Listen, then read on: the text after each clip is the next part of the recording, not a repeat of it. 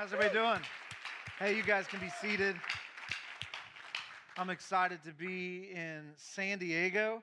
And, uh, you know, God has a sense of humor, really. Some of us, we actually listen to the call of the Lord and go to places like Missouri where there's nothing really fancy about it. And then other places, other pastors like Aaron and Amanda Jane say the Lord called them to San Diego, you know? And, uh, but no, hey, we're excited to be here. And uh, you have tremendous pastors, and you guys know that. But Pastor Aaron and Amanda, incredible leaders. But more than that, they're incredible people. And uh, we absolutely love them. And we've become just great friends with them.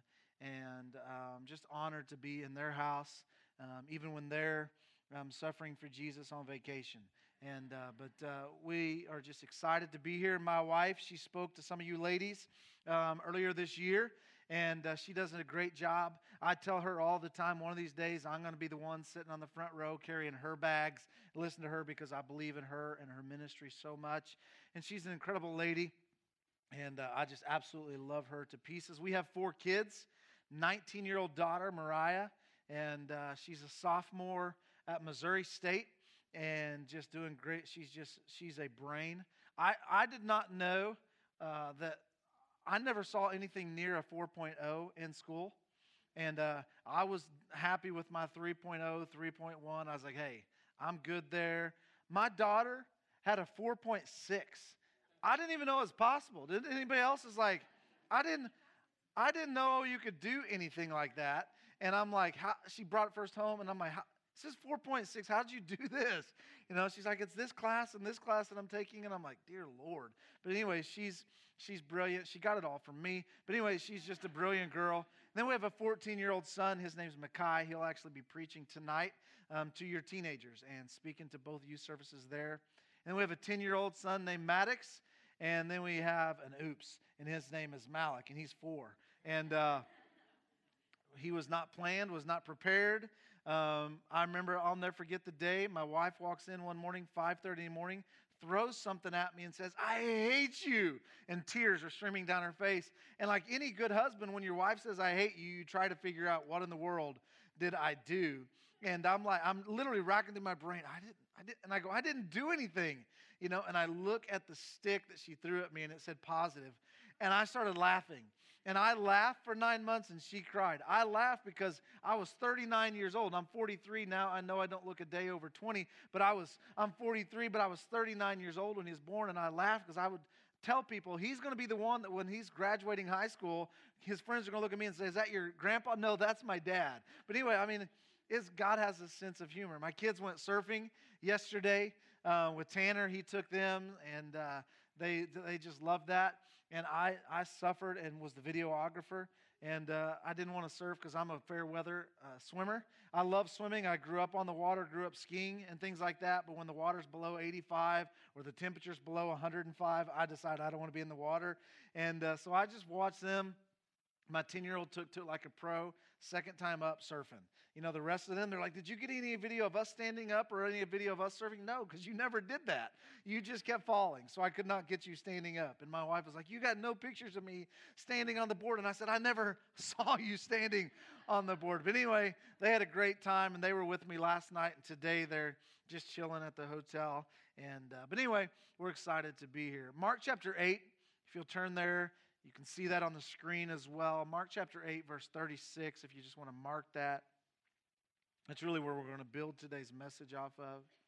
And it says this And what do you benefit if you gain the whole world, yet lose your own soul?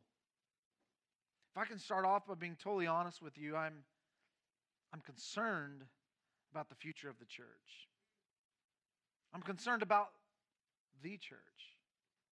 And when I speak of the church, I'm not talking of Coastline. I'm not speaking of our church. It's called Destiny Church. I'm not, I'm not speaking of those two organizations per se. I'm speaking about the global church. And when I say the church, I'm not necessarily referring even to a building or an organization. I'm speaking of us, the people, pastors, leaders, church members, moms, dads, teenagers. I'm concerned about the church because I feel like over the years the message has shifted, and I don't know what generation it shifted, but somewhere along the way, I believe the message in the church has shifted from what does it gain if you what does it profit if you gain the world and lose your own soul to gain the world even if it costs you your soul. And I'm concerned. I, I, I look at the church and I, and I see the church is more successful than ever before. We're seeing more lives change than ever before. Churches are bigger than they've ever been. Yes, there's small churches, but the average sized church in America is growing. There's more mega churches than ever before. I mean, great things are happening because of things like social media. We have a broader reach than we've ever had before. We're seeing great things in the church, and churches are successful. Churches like Coastline and churches like ours, we're successful. We're seeing great things. And there's the people sitting in the seats. Many of you are more successful than the generation before you. You make more money, you've got more promotions, you've got more toys, you've got bigger homes, you know, you've got notoriety, you've got fame, you've got popularity. You're seeing great things. And we're successful. But I'm wondering, what is the success costing us? Is it costing us our souls? David said in Psalm chapter 40, 42, verse 5, Why are you discouraged, my soul? Why are you so restless? And I wonder what is the success costing us as a church? And we may be successful in man's eyes. And when people look at us, they may see a picture of happiness and health. And we might look like we have it all together. But I wonder do we really have it all together? Are we really healthy? Are we happy? I'm concerned. Because on the inside, I look at people, because I, and I say this because I've been there myself, we're frazzled. We have become more adept at wearing a mask than I believe any generation that's gone before us. We're frazzled, we're anxious, we're stressed, we're overwhelmed, we're depressed, we're suicidal. I think, it, I think suicide has even become like an epidemic. Even with our teenagers, and our youth pastors will come to me and said, Pastor, in our small groups, when kids were meeting and talking about the sermon and things like that, we had three kids say they were suicidal in this group and two kids in this group. We just in the last month have watched a pastor of a successful church commit suicide at 30 years of age. What is success costing us? We gain the world, yet we lose our soul. And I think David's passage of scripture in Psalms chapter 42, verse 5, paints a very accurate picture of many of us sitting in the church today. Why are you discouraged? I'm successful. I have more than I've ever had, but I'm discouraged. I'm upset.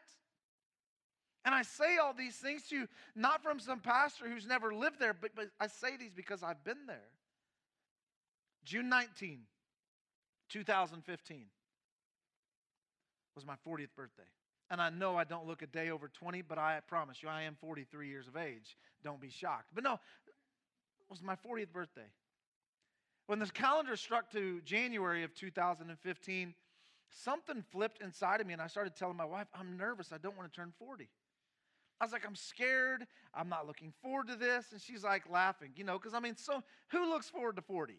I mean, who's like in their 20s? I can't wait to get to 40. If you do say that, you're crazy and you're weird. But anyway, I never did like, man, I just can't wait to get to 40. Because when you turn 40, you like wake up of a morning and you feel like you pulled a muscle and you didn't even do anything. And It's like, I'm hurting and I haven't even done anything. I mean, I, this week I was like walking around limping in the ball of my foot, and Tasha's like, Did you do that running? I haven't been running. I haven't done anything. I just got out of bed and it hurt, you know?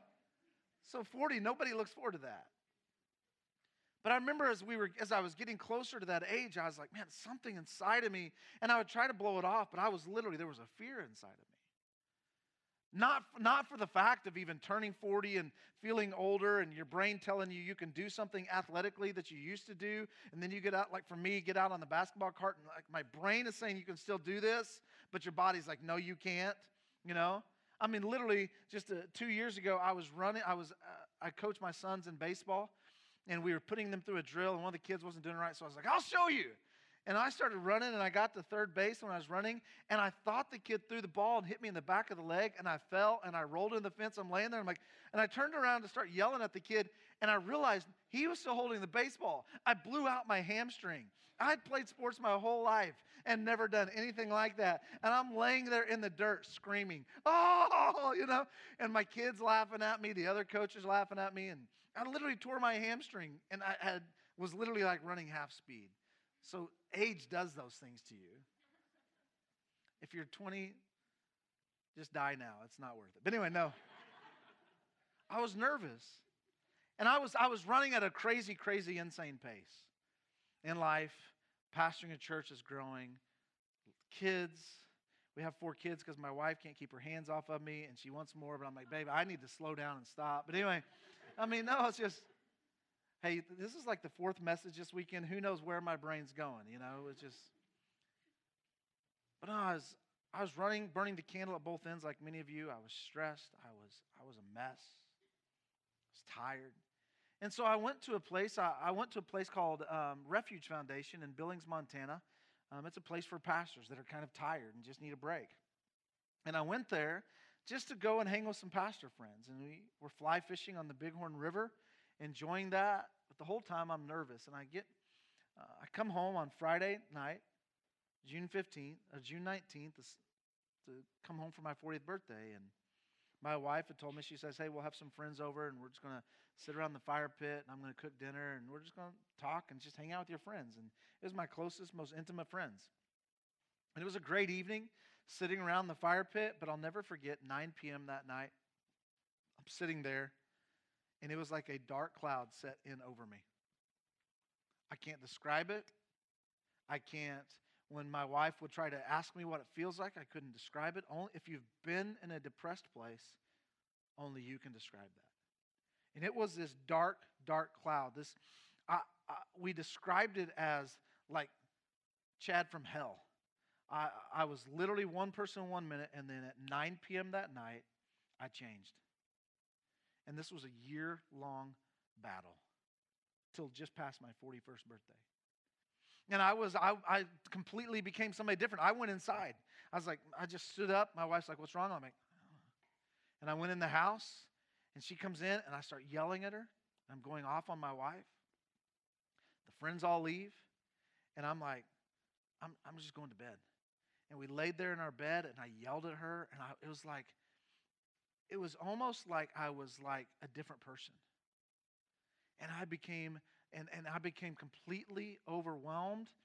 And you could, and my wife said she could see it on my face. She said it was like just this, this veil that would just come over me.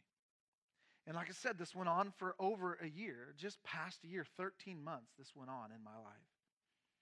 And, I, and it, it, with each passing day, it got worse and worse. And I would have a good day and think, all right, I'm past it.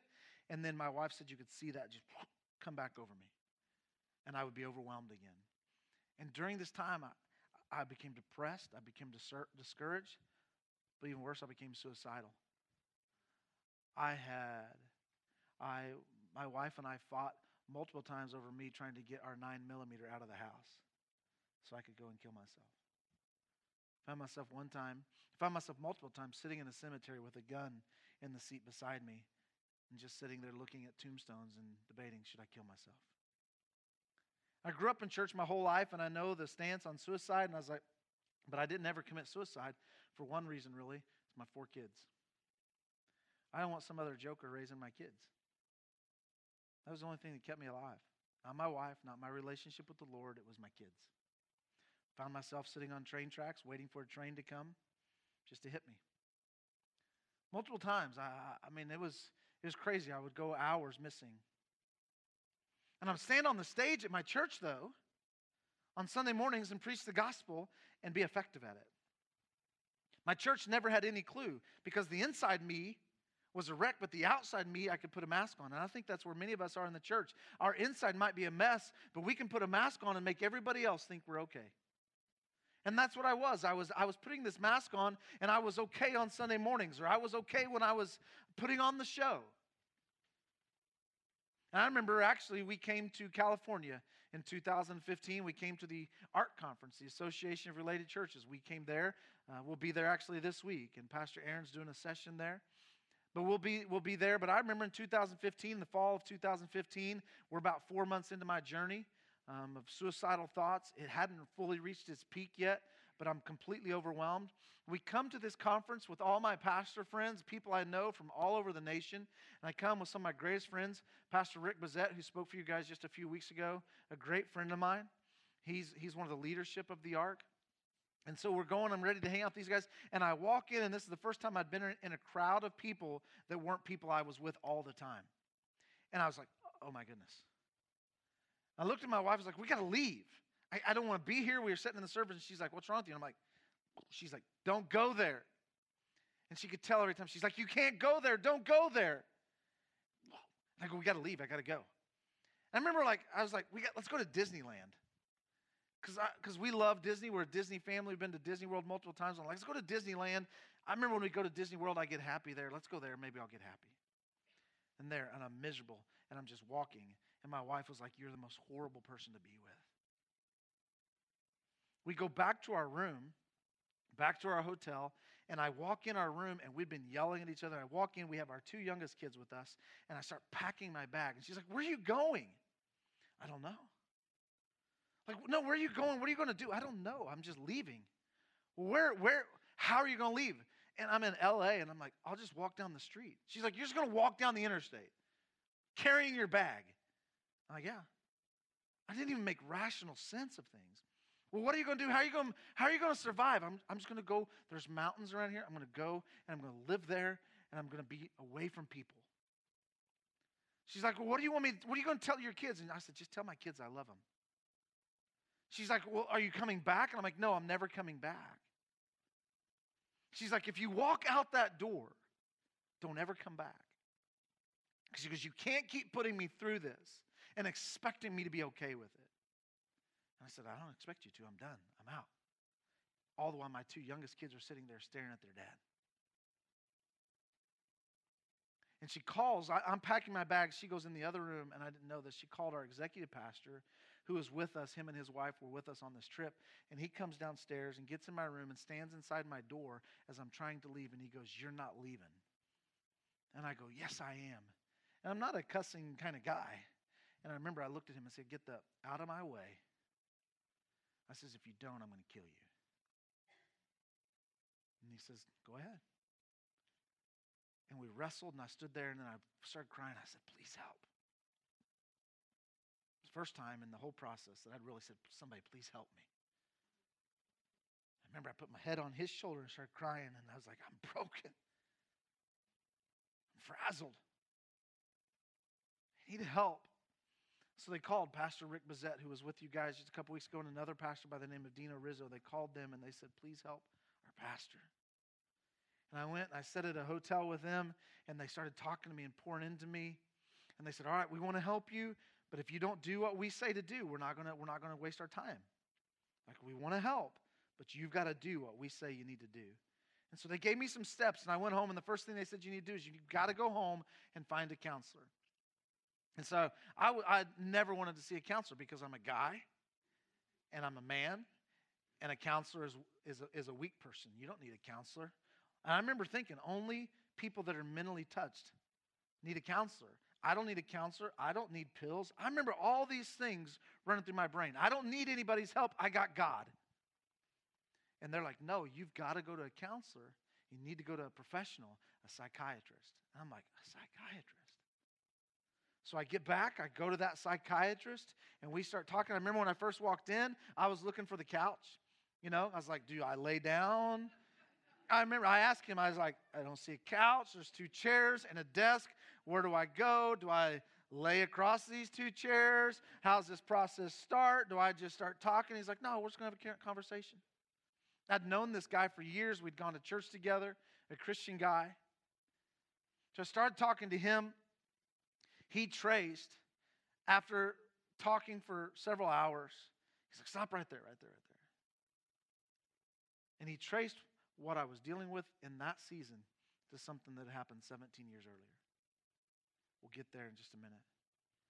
So I get back and I go to my staff and I finally tell my entire pastoral team, I set them all in my office, and I'm like, I'm broken.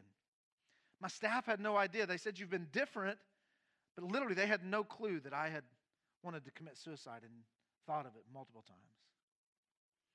Then my staff, I stand before my church, and then my entire church, I stand up on a Sunday and say, Your pastor is broken, and I need help.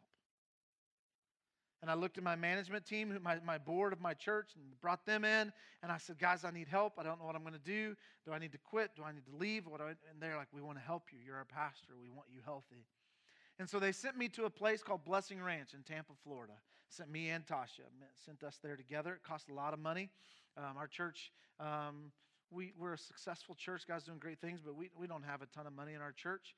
And uh, but they're like, we want to invest this money in you, our pastor. And uh, so they sent me there and uh, sent us there for a week. I remember the first time we walked in. Again, I'm not a big fan of this whole counselor process. At this point in time, now I highly believe if you need help, you need to go to a counselor. You need somebody in your life that can pull things out of you. It's not a sign of weakness, it's a sign of strength to look at somebody and say, I need help. But anyway, I remember, uh, so we go there, we sit down in this office in this beautiful home, this beautiful office in Tampa, Florida, and the doctor looks at me and we start talking. He's like, All right. He goes, Don't lie to me. Don't lie. Don't. He goes, Your church spent a lot of money for my time. He goes, So I don't need you to lie to me. I don't need you to blow smoke. He goes, If you're honest, we'll get this whole process right. And he goes, And anyway, if you lie to me, the Holy Spirit will tell me. And he goes, And we'll have to start this all over. So he goes, I want you to tell me what's going on. So I was like, All right, here we go. And I remember I just blew up, threw up all over him. Here's where I am. And he's like, All right. He's like, all right, you're done for the day. And this is like 9.30 of the morning. I'm like, I'm done for the day. I'm like, I thought I was going to sit here for hours and just tell my feelings. He's like, nope, you're done. I'm going to go pray now. And he goes, and I'm going to ask the Holy Spirit what he wants to say to you. And we're going to come back tomorrow. And if I'm on this, he goes, we're going to start talking about your care plan. And I said, okay. So we come back the next morning, which was a Tuesday. And he starts telling me, hold on. He starts telling me, hey, Here's what the Holy Spirit told me. Am I on? And I said, Yes. I said, That was, I was just like, This is amazing. And he traced it back to an event 17 years ago that happened in my life. And he says, You've never got healthy from that. Let me tell you a little about, about that. My daughter is 19. She, um, when she was six days old, her birth mom, my wife, my first wife, had a brain hemorrhage. And went into an immediate vegetative comatose state. Um, died on the operating table multiple times. Um, it was the most horrific experience ever. I remember when the doctor walked out at me, we had to fly her in a helicopter. We lived 15 minutes from the hospital, and they came and picked her up in a helicopter and flew her there. I knew when the helicopter landed in my front yard that this was not just a, this was something serious. I had no clue what was happening. And I drove over 100 miles an hour to the hospital and got there, and the doctor met me and he goes, Mr. Blansett, it's not good. I don't think we're going to be able to save your wife. And this was my childhood sweetheart. I met her when I was 12 years old. This is the girl I'd always known I'd be with, my best friend in the world. She's gone. And he says, You can come in and see her, and we're going to go into surgery, but we don't know what we can do. And I remember I walked in, and there she is, completely gone. I said, Please don't leave me. This was six weeks of a, six weeks of a hospital stay there. At the end of that six weeks, the doctors came to us and said, "Hey, we can't help her anymore. We're going to send her to a place called Rusk Rehabilitation Center in Columbia, Missouri. Um, it's one of the world-renowned brain specialist hospitals, and we want to help her. And they're going to help her and see if they can get her healed and get her trying to live a somewhat normal life." I, I remember I looked at the doctor and I was like, we won't go there because God's going to heal her. And God didn't heal her, that wasn't his plan. So we go to Columbia, Missouri, and we're there for six months. No change, nothing better. And the doctor, who was her doctor there, he the first time I met him, he looked at me and said, "Hey," he said, uh, "if she's not healed in two years, she will not be healed. There will never be a miracle." And he's a board member at an Assembly of God church, and we prayed together all the time. And he goes, But if she's not healed, in two years, within two years, there will not be a miracle. And I said, Well, she'll be healed. Well, two years comes. I've not worked in two years. The bills are still there. Life, life didn't stop for me. Still have a mortgage payment. Was just starting to build our first house. So, in the process of building our house, this happens. So, they're still building this house, and I'm making no money. Car payments, a new baby, insurance. We, my wife was a CPA and had just cha- changed jobs, so her insurance at her old company had become a Cobra plan, and it had just lapsed. We were just supposed to start new insurance after the baby was born. And so imagine having no insurance with all these bills. So, this incredible season of my life, here we are two years. I go to Social Security because I'm like, hey, if anybody can help, maybe they can. So I go to them and I say, hey, I need some help. I said, I need somebody to come because at this point in time, I'm my wife's nurse. I'm her doctor. I'm her caregiver. I'm changing her adult diapers. I'm bathing her every day. I'm putting the food in her feeding tube, putting it into her body. There is a port in her side that we had to inject the medicine in. I'm doing all those things every day. I'm brushing her hair. I'm everything. This is all, this is all on my watch. And I, again, I'm not working. I'd been in ministry. I stopped ministry. I was traveling as an evangelist at the time. I stopped. And so at the end of two years, I'm like, I've got to work. I've got to do something. I'm dying here. 24, 25 years old, somewhere in there. I can't remember the exact age when this happened. I can't, I, I can't remember exactly where all this was going. Two years in, I go to Social Security and I'm like, I need some help. And they're like, we'll help you. But they said, you can't make more than $700 a month for us to help you. And they said, but if you'll make less than $700 a month, we'll send a nurse, we'll send a physical therapist, we'll send speech therapist, we'll spend somebody to come in and care for her every day. And I said, I can't do that. I, I looked at the lady and I said, I'm well able. I said, I'm healthy. I want to work. I said, I can't make less than $700. I said, I have a daughter. I got to raise her. I said, I got car payments. I'm not going to do these things. And she said, I said, what do I do? And she says, Well, she says, you need to get a medical divorce. And I said, A medical divorce? She says, Yeah. She said, She'll become a ward of the state. The state will take care of her. And I looked at the lady, I'm like, I'm an Assembly of God boy. The divorce is do not pass go, go straight to hell card. I can murder somebody and still be in the assemblies, but I can't get a divorce. I remember that. And I leave. And we go, the next week, we go to her, my wife's two year checkup. We take her to the doctor. The doctor meets me. He comes outside. he's like, Chad, you remember? What I told you two years ago when we met? And I said, Yeah. And he goes, I told you if there wasn't a miracle in two years, there'd never be one. And I said, Yeah. And I said, He said, I said, What do I do? And he says, You need to get a divorce. And I said, Man, I can't get a divorce. You're AG. You know what it is. I said, I can't. It's, it, I'll go to hell, you know? People will shun me. He's like, No, that's what you need to do. So I leave there, not wanting to get a divorce. I go back. We're living in my in law's house in their basement in a little 12 by 12 bedroom. That was my prison cell. And I'm praying one day and I'm like, God, what do I do? And at that point in time, every day we'd have people come and read to my wife and pray over her. And we had this one lady come in who's really prophetic. And she comes to me and she's like, Hey, as I was praying for Carrie today, before I came here, he said the, she said, The Holy Spirit told me to tell you that Carrie releases you and that you're free. And I'm like, I knew then what she meant. So I walked in after she left and I looked at my wife, who was my childhood sweetheart, and I said, Hey, I, I love you. And I said, I, I got to go. And just weeping, crying. Walk upstairs and tell my in laws, and they're like, we, we understand. And that was a different story. I'm going to write a book on all this. Maybe one day you can read about all the nitty gritty details thing is that my doctor traced not all of that. My doctor traced where I was suicidal and everything I was walking through in 2015 to what happened right after the divorce.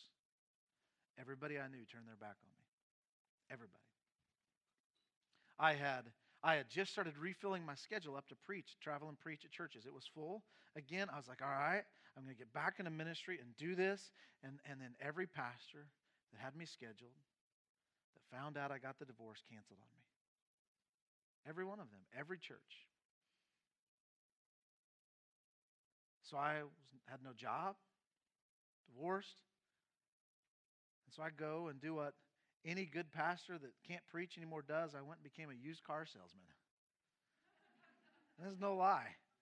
A BMW Porsche dealer in Springfield, Missouri, right at 9 11. Now, you know, high end cars were not moving then. I didn't sell, I sold one car in about a three month period. One. I was making no money. And so I'm telling my doctor all this. He's like, That's it. That's it. He goes, What you're dealing with today. He goes, So you never got any counseling when all this happened? I said, No. He says, he says, What happened, Chad, is he said, You experienced a death. He says, without the burial. You experienced the loss. He said, You lost somebody that was near and dear to you. You never mourned her. You never got counseling. You never told your story. You never got help. You just went on. He goes, I'm so surprised you're even this healthy today, that you're this successful. He goes, I don't know how you've done it. I'm like, I do. It's I'm strong. No, I was like, I, I was, he's like, I don't know how we got here. I said, Hell either. So you got to have help. So he says, We've got to make some internal adjustments inside your soul. And he says, You're always going to wrestle with rejection. I've known for years I'm supposed to write a book. I won't write the book because I'm afraid I'll get rejected. I deal with shame. Rejection and shame are the two biggest battles I face every day of my life. And so I'm struggling through this and I'm running this fast pace as a man in ministry and calling it a badge of honor that I'm not taking breaks and that I'm not resting. And he's like, We've got to deal with that. And he's like, Imagine your life is like a pie. And he goes, Eight slices in that pie. Seven of the slices are healthy. Your marriage is good. Your church is good. And I'm like, eh, I'm not sure about any of that. My wife and I are every day talking divorce. And he's like, No. He goes, That's a byproduct of what's happening. He goes, He goes, Your marriage is healthy. You love your wife. She loves you. You have good kids. Your church is healthy. He says, You're relatively financially in a good place now, but he says, You've got this one slice of pie that says you're not healthy, and it's saying, I'm going to destroy your whole life if you don't get this right. And so he said, You've got to make some internal adjustments to get healthy. And so we started this journey. I'm going to give you in just a moment these three internal adjustments I make. There's many more I made, but there's three that I had to make.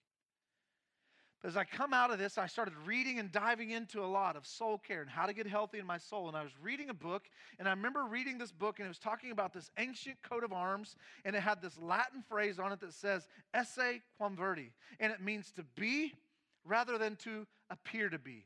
And I think in the church today, many of us appear to be healthy, but we're really not healthy. We're good at putting on a mask and making everybody think we have it all together. Remember, I'm standing on my stage preaching every Sunday. I'm still traveling and preaching. I've been in Africa multiple times during that period that I'm unhealthy, yet I'm dying on the inside.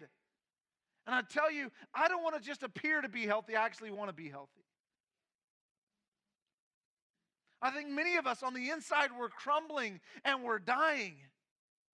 And we have this mask that everything is good. And especially in this social media world we have, it's this highlight reel. You want to see everybody's highlight reel, and you feel like if I don't have a highlight reel, who am I? And that's where I was. So I started making these internal adjustments to get me healthy. Because I don't want to just be good, I actually want to have a healthy soul. I want to be healthy for my kids, I want to be healthy for my wife. I've got a lot of work to do in the ministry. So I started making some adjustments, and here they are. The first one, first internal adjustment I had to make, and you can you can make what internal adjustments you need to make because I believe every one of you in this room have a story, and I believe every one of you has some adjustments you need to make in your life. Maybe my three will be your three. Maybe one of them will work for you and you'll make another one. Maybe you'll have 20 internal adjustments. I got about 50, but there's three that are central and three that are key. Number one, I had to learn how to schedule daily devotion time, daily quiet time with God. You say, You're a pastor. What do you mean? Let me just, let me, I'm embarrassed to tell you that every time I get too busy, or every time I chase a squirrel, anybody know what squirrels are? Where it's like you're like in the middle of a conversation, like squirrel, you know? Anybody do that? Anytime I get too busy, or it's like I'll be sitting in my office, like, all right, I'm gonna spend some time with Jesus, and I hear like my staff out in the hallway, and I'm like, ooh, squirrel, you know, and I'm like, Jesus, I'll be back. And oftentimes I don't come back, you know. I find it embarrassing to tell you that oftentimes I lay aside this book and spending time with my Savior to go and do things that are trivial. When I'm at my healthiest, when my soul is healthiest, I am spending time in my Word every day of my life. I am journaling, I'm writing, I'm writing out my prayers, I'm worshiping, I'm spending time in solitude. What do I mean by that? Is I'll go out on some of our nature trails. And, you know, I don't have as pretty a stuff as you guys do here in San Diego, but we got some cool things. I'll go and I'll sit under a tree and I just listen to the Lord. And I would say every believer would say that those are beneficial and necessary for us. Many people say, well, you're a pastor, you've got to have. No, you've got to daily have a relationship with Jesus. And many of us, we want to come to church and have our pastor digest a sermon, and we sit here and we hear that, but that's the only interaction we have with Jesus all week long. And pastors and leaders, I can say this to you guys today because I'm going to leave and go home tomorrow. I would never say this in my own church, and Pastor Aaron might not ever say this. But one of the I hate hearing people walk up to me as a pastor and say, "I'm leaving the church because I'm not getting fed here." Well, it's not my job to feed you; it's your job. You got to feed your own soul. It's my job to be a part of that. I'm going to help you on Sundays, but guess what? On Monday, on Tuesday, on Thursday, on Saturday, that's your job. That's your job. If the only interaction you have with Jesus is on Sundays, can I tell you, you're going to find yourself breaking down on the inside. If the inside you doesn't match what's happening on the outside, there's going to be a conundrum. There's going to be, there's going to be a breakdown somewhere. And I had to have, I have to have intimate time with Jesus every day. And every time I find myself getting distracted by squirrels and getting too busy, I find my soul getting unhealthy. And what I found myself doing is reading the word just to give public delivery. And that's the only interaction I was having with Jesus during this season of my life. For me to have a healthy soul, I've got to have personal time with Jesus every single day of my life. Let me give you a statement here that might speak to you right here. If you will become a person of daily devotion, what do I mean by that? If you will discipline your daily devotions and if you'll spend time with Jesus every day of your life, please hear me, you'll find yourself beginning to heal from the inside out. Jesus, can I just tell you something today? Jesus is more concerned with what's happening on the inside of you than the comforts around you. Did you hear me? Jesus is more concerned about the inside than the outside. Number two, I had to learn how to stop. I'm not very good at stopping. Psalms 46:10 says, "Be still and know that I am God." Now, contrary to what many of us believe, this is what I thought this scripture meant for years: be quiet and know that He's God. Be still, be quiet, and know, that's not what that verse means. Be still is the translation of the Hebrew word rapa, which actually means stop wrestling, stop fighting, stop all the crazy activity, and know that He is God. I think somehow we've got it mixed up. And we think it means, hey, be all revved up on the inside and know that He is God. Be busy and know that He is God. Wrestle and know that He is God. No, stop fighting. Stop wrestling. Stop running at such a crazy pace. Stop saying it's a badge of honor to work 37 days in a row without a break. Stop wrestling. I think the biggest reason many of us have a hole in our soul, the, many of us, the reason many of us are unhealthy in our souls is because we don't know how to stop. We don't know how to be still and know that He is God. We don't know how to trust in God. We know how to wrestle. We know how to try to accomplish things on our own. We know how to run hard. I mean, from the beginning of time, we've been taught, from the beginning of our life, we've been taught to go, go, go, go, go. As infants, parents, those of you that have little kids, what did you start doing even from an early age? Teaching them how to crawl, teaching them how to go, teaching them how to walk. We're taught to go, go, go. When I was a kid, learning how to ride a bike, five, six years old, my dad taught me how to ride a bike. He taught me how to pedal that bike and to make it go faster. And he taught me how to steer that bike. You know my dad never taught me how to do? Stop. That was never more evident than the very first time I ever rode my bike. going down the hill, I'm like, I got this, I'm going, you know? And our house we lived at, it was a curve right at the end of our road. And in that, right at the end of it, there was a field and I had a barbed wire fence. And I remember going down that hill, five, six years old, my brain's not fully, you know, functioning on all levels yet, but I remember thinking, I don't want to run into that fence, but I don't know how to stop. And so I, I, I, didn't, I panicked. I didn't put my feet down. I didn't put the brake on. I didn't know. My dad never taught me how to stop. He taught me how to go. And so I turned real fast. Thought if I turn to the neighbor's yard, maybe I'll, maybe I'll just kind of stop. Well, this was the point in time where they just started changing mailboxes and putting them all in one spot in a subdivision. You know, used to, if you, if you have any age on you at all, my age, like 20, but you know, 40, they just started putting the mailboxes used to be on each side of the street. Well, now they're putting them all together. And I turned real quick, like I'll just stop here. And I remember I hit. There was two mailboxes, and my and I went and I thought I was going to make it through those mailboxes. My handlebars caught the outside edge of both of those mailboxes, and whoom, and there I go flying, and I crashed. And guess what? If you don't learn how to stop, you're going to crash. That's what was happening in my soul. I didn't know how to stop, so I was crashing. And I get it. Life is crazy. Life is fast paced. Life is hectic. Success demands that you work harder. Success demands that you run faster. If you're going to get that promotion at work, you've got to run harder. You've got to work harder, more hours. If you're going to get that scholarship to be the athlete that you want to be, to be that scholarly person that you want to be, you got to put in more time. We got to work harder. We got to go faster. We're not taught to stop. We're not, we're not given permission to stop. The world might not give you permission to stop, but God does. God gives you permission to stop. Actually, not only does He give us permission to stop, He gives us a command to stop. It's called Sabbath. Sabbath is not what you're doing right now. Some of you think you're honoring the Sabbath by going to church. That's maybe a part of it. But Sabbath is not simply going to church. Sabbath is a place where you stop and rest and reflect on God. Sabbath is a place where you refill your bucket and you settle your soul and you breathe again. Sabbath for me, the last day of the week that Sabbath is for me is Sunday because I'm not resting right now. I'm working. I work every Sunday. So Sabbath for me comes on Monday. That's the day that me and my wife both take off. We rest and we do things we want to do. We go hiking. We go watch violent movies. Whatever it is that fills my bucket that makes me happy. But God gives you permission to stop. God actually commands that you stop. On the seventh day, God created. On the seventh day, He stopped. He rested.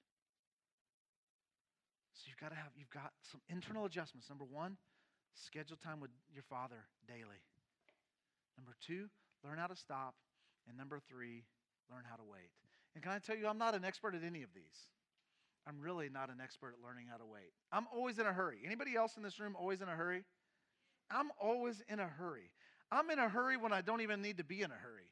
I find myself eating food and I'm like, and everybody's like on their second bite, and I'm like, oh my gosh, I'm done. And I've got a heartburn, you know?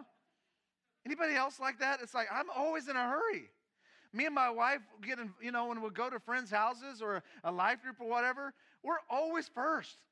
And she's like, We don't have to get there yet. We found ourselves, this is no lie. We'll drive around the block four or five times just to somebody else get there. Why? Because crazy Chad wants to be there first.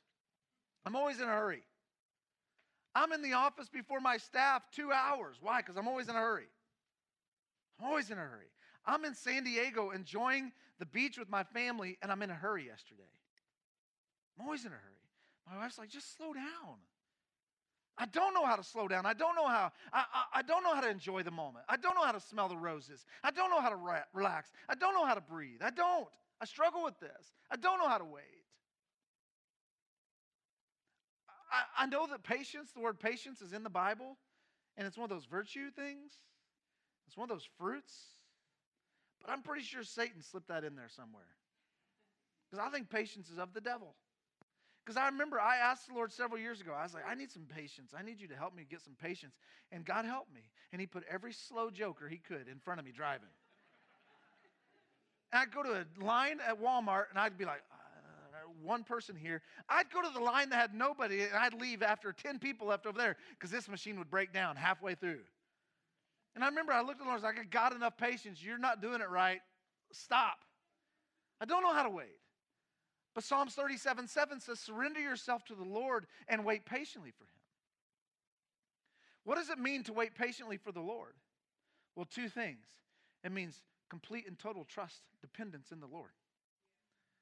We don't know how to trust in the Lord.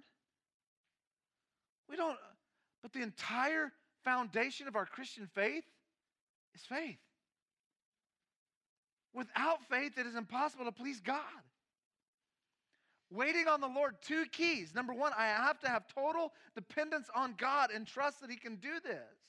And number two, the second key, the second thing about waiting on the Lord is you have to allow God to determine the timing of the plan. And you have to be willing to allow Him to determine it. And I'm not very good at waiting.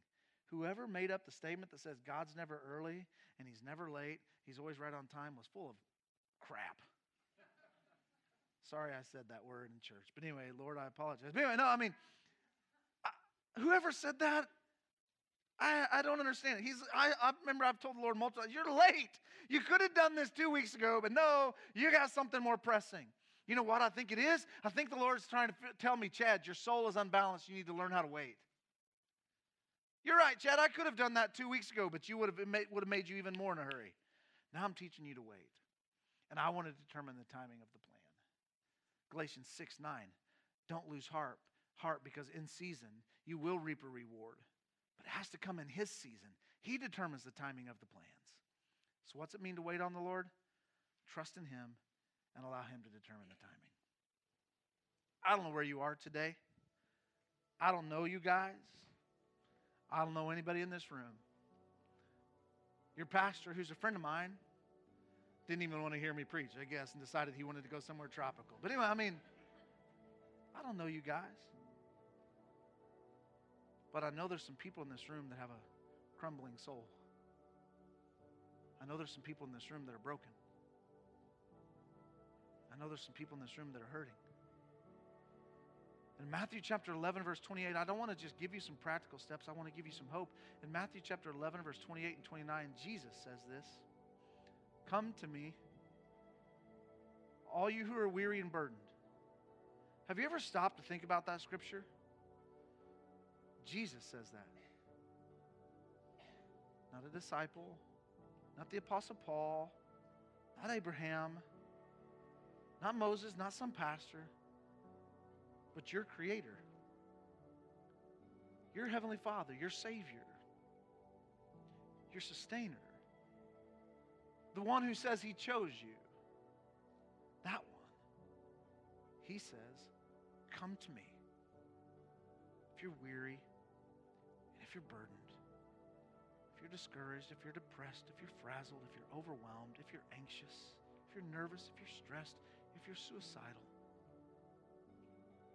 feel like you're at the end of the rope and you have no more rope left, he says, Come to me. But I love this part. He says, And I will give you rest. But listen, but, but, but notice here, he doesn't say rest for your bodies.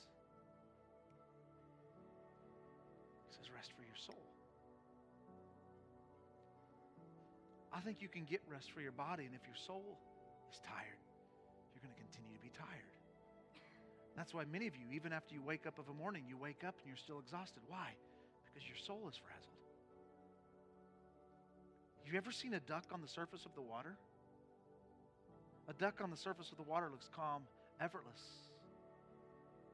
If you look just below the surface of the water, his little, his little feet are kicking as fast as they can. That's how I feel sometimes.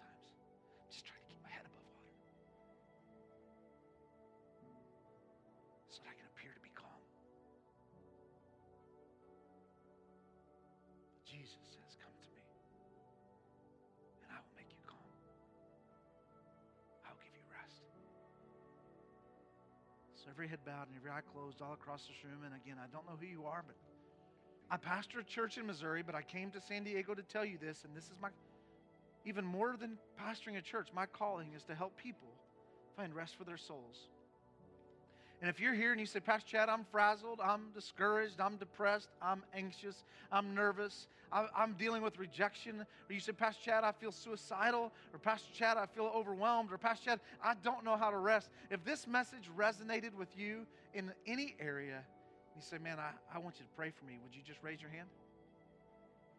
Hands going up all over the room. You're not alone in this. Now, what I want to ask you to do is I want to ask you to do one step further. And I, I don't know if this is customary in your church, but this is, this is what we're going to do today. If you say, It's me, Pastor Chad, I want you to stand to your feet. If you just raise your hand and this message spoke to you and you say, I'm done being unhealthy, stand to your feet. If you say, I'm done being unhealthy, I'm done living with a frazzled soul, I'm done coming of, I'm done crumbling at the core of my life, and I want to find health today. Who else? I'm waiting for you. I'm done. I'm done. I want to pray over you, but here's what we're going to do. I want you to, I want everybody else now to look around you and see all the people that are standing. I want you to go and find somebody that's standing. Maybe your spouse is standing, maybe a friend is standing. I don't want anybody alone. We're the part of the body of Christ. We don't do life alone. So I don't want anybody alone. Nobody standing by themselves. Go find somebody. And uh, I, I'm not asking you to pray a prayer in their ear. I'm just asking you to put their hand on their shoulder. We're part of the body. Right now, please hear me. Those of you that stood to your feet, please hear me. This is a moment. Please hear me. I just feel the Lord speaking this to me right now. I haven't said it in any of the previous three, three services. I believe right now the Lord is going to come into this room like a flood and He's going to begin to minister to your soul. And I believe some of you are going to walk out of here today and for the first time, and I don't know how long, you're going to feel peace and you're going to feel like you can breathe again and you're going to feel healthy. But listen to me, it's not just about one moment or one experience. You have to go home. I have to write down in my journal, hey, I need to adjust this today. Hey, I'm not spending enough time with God today. Hey, I didn't do very good waiting today, and I have to adjust those things. This is a daily process for me. So the band is going to sing over you. But I, am going to walk through and pray for some of you. But I want you just right now to grab a hold of God, your creator, who says, Come to me, and he's going to give you rest for your souls. Let's worship today.